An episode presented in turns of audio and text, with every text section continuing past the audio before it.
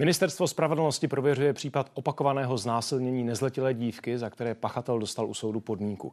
O změně výši trestu rozhodl minulý týden Krajský soud v Brně. Původně si měl muž odsedět tři roky ve vězení.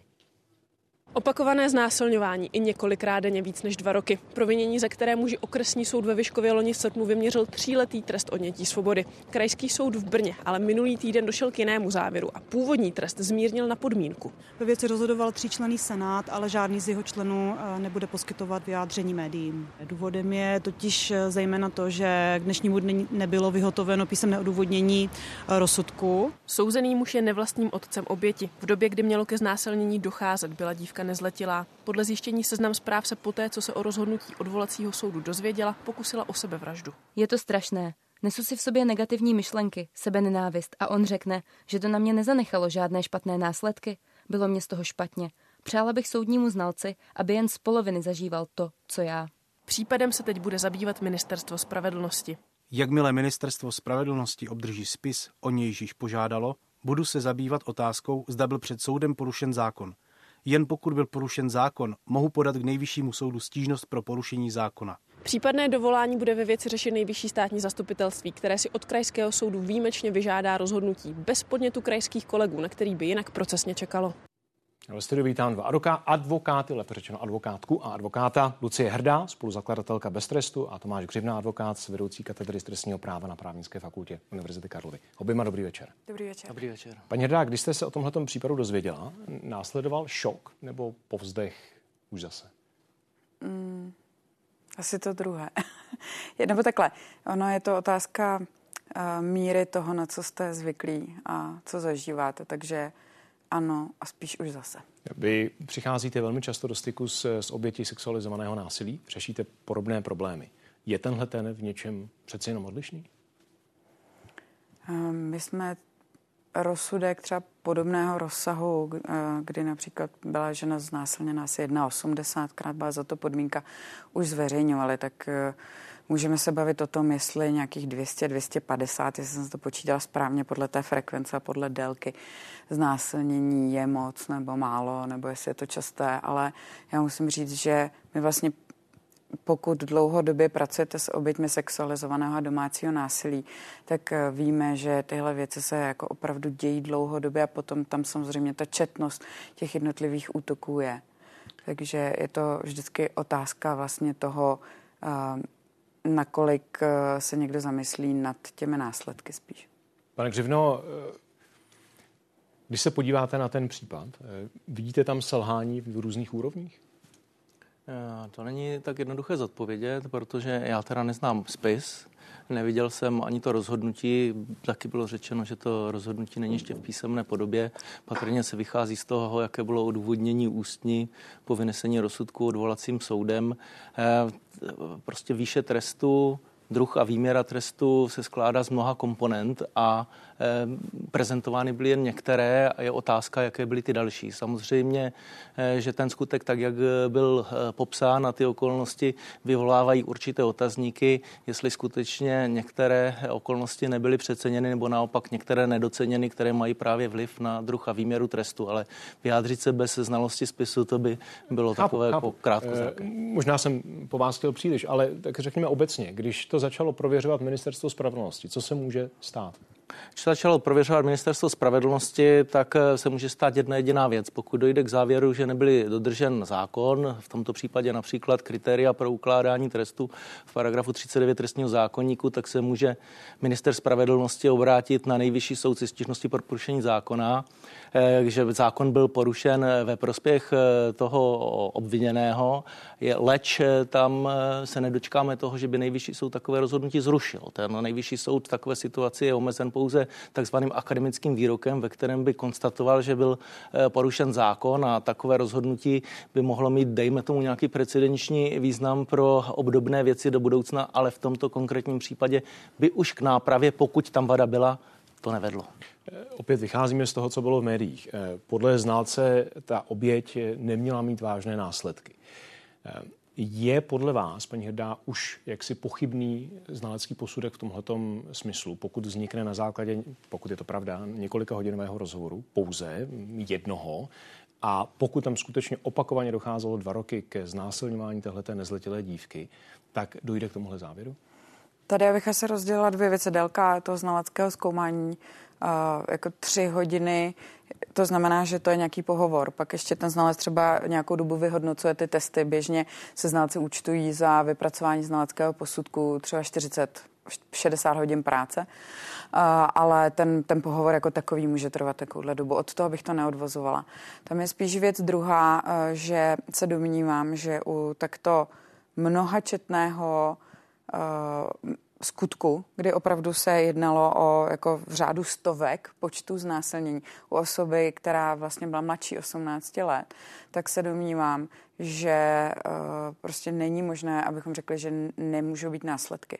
My se v praxi setkáváme s tím, že někdo a těch uh, obětí u sexualizovaného násilí bývá samozřejmě mnohem méně než těch druhých. Může mít třeba takzvaný posttraumatický růst. To je opak uh, posttraumatické stresové poruchy a je to to, že vás to něco vybičuje k lepšímu výkonu třeba, nebo že se rozhodnete utéct ze špatného výchovného prostředí a vystudujete dvě vysoké školy, něco takového. Ale to pořád to neznamená, že to není následek je to reakce.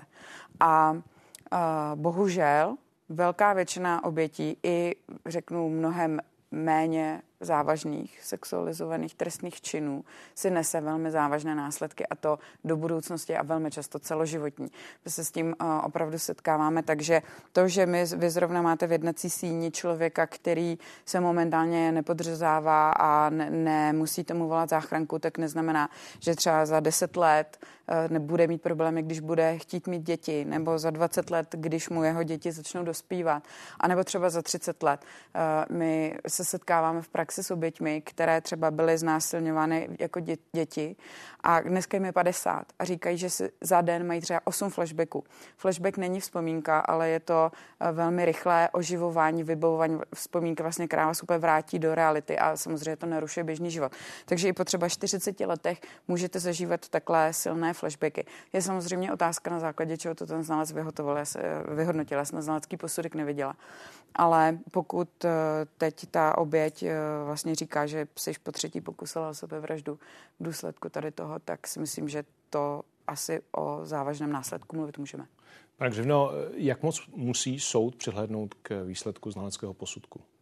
Jak volné ruce má? Tak znalecký posudek je jeden z důkazů, který v tom řízení je. To znamená, platí zásada volného hodnocení důkazů. Ten důkaz se hodnotí i v kontextu důkazu dalších. Je taky otázkou, jestli v průběhu toho dokazování, například při výslechu znalce, vzniknou nějaké pochybnosti o správnosti závěru takového znalce. Pokud dano soudce pokusí eh, odstranit eh, ty pochybnosti, nepodařili se mu to, eh, pak samozřejmě přibrán třeba znalec, znalec nový, který může mít na tu věc je odlišný názor. Jaká zodpovědnost, pardon, jenom toho, toho soudního znalce? Pokud by, dejme tomu, došlo k závěru, který není odrazem reality?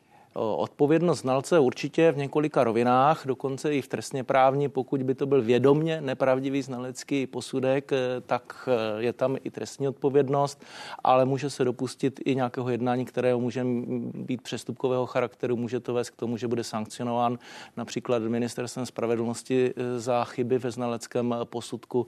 Ministerstvo spravedlnosti k tomu má nějaký odborný aparát, který je schopen zkoumat, přeskoumat, zda ten znalecký posudek byl vyhotoven vyhotoven takzvaně lega artis nebo, nebo měl vady.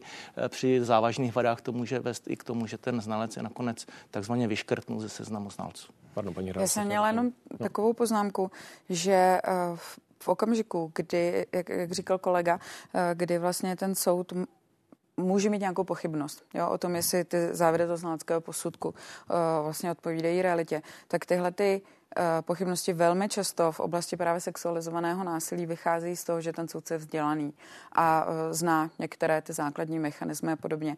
A že se tedy nedočkáme toho, že posudek rovná se rozsudek, což je takové rčení, který, který jako my advokáti dost často někdy používáme. A tady opravdu velmi často to je o tom, jestli ten soudce je schopen v tomhle ohledu kritického myšlení. Vy dlouhodobě kritizujete nízké tresty za podobné trestné činy. Je v tomhletom Eh, dobře, nechme tenhle ten případ být teď. Obecně eh, je, te, je ten problém v, v špatné práci, řekněme, toho řetězce, který je v tom celý zaangažován, anebo v předpisech? Nebo je to kombinace? Jasně. Já nekritizuju, nebo ani my jako bez trestu, která jsem spoluzakladatelkou, netrestujeme, ne, nekritizujeme ty nějaké nízké tresty, my kritizujeme to, co k ním vede. A dle nejenom našeho výzkumu, ale dle i výzkumu zahraničních a i třeba výzkumu Profemu u nás v České republice, vlastně velmi často ty výše trestu jsou odůvodněny bagatelizací nějakou nebo nějakým mýtem, který prostě jako se nezakládá ve viktimologické realitě, neodpovídá základním evidence-based poznatkům současné vědy. A vlastně tady těmi mýty je potom spochybňováno nebo bagatelizováno chování oběti, následky na životě oběti, nebezpečnost toho skutku pro jednotlivce i společnost a podobně. A to se právě promítá do výměry trestů. Takže to je to, co kritizuju dlouhodobě já. A samozřejmě tady nevím, jak to bylo v tom konkrétním případě, bavím se obecně. A tady opět se vracím k tomu vzdělávání, že tohle vlastně velmi často můžeme říct, že pokud bychom měli někoho, kdo té problematice rozumí a tady oceňuju to, že by měl podle nového jednacího řádu, podle novely, by to měl být specializovaný soudce na tento typ trestné činnosti, tak takovýto specializovaný soudce by neměl používat nějaké obecňující nebo bagatelizující mýty nebo prostě vyloženě nepravdy. Pane Živno, jenom na závěr stručně prosím, redefinice znásilnění, která o které se tolik diskutuje už dlouho, eh, přinese zásadní změnu do této problematiky? Eh, ta redefinice znásilnění, on je takový komplexnější návrh, který už teda je od ledna v poslanecké sněmovně, tak může mm, podstatně změnit, podstatně měnit tu právní úpravu, dokonce i zvyšuje trestní sazby a rozšiřuje kriminalizaci i na jednání, která doposud trestná nebyla nebo by byla mírněji trestná. Určitě je to signál k tomu, že společnost tyhle ty trestné činy vnímá citlivěji a že tedy eh, je na schoda na tom i v podstatě odborná, aby k určité eh, mu posunu doslo. Tomáš Gřivna, Lucie Hrdá, dámo, pane, děkuji mnohokrát za to, že jste byli hosty události komentářů. Děkuji, děkuji pěkný večer. Tak děkuji za pozvání, pěkný večer.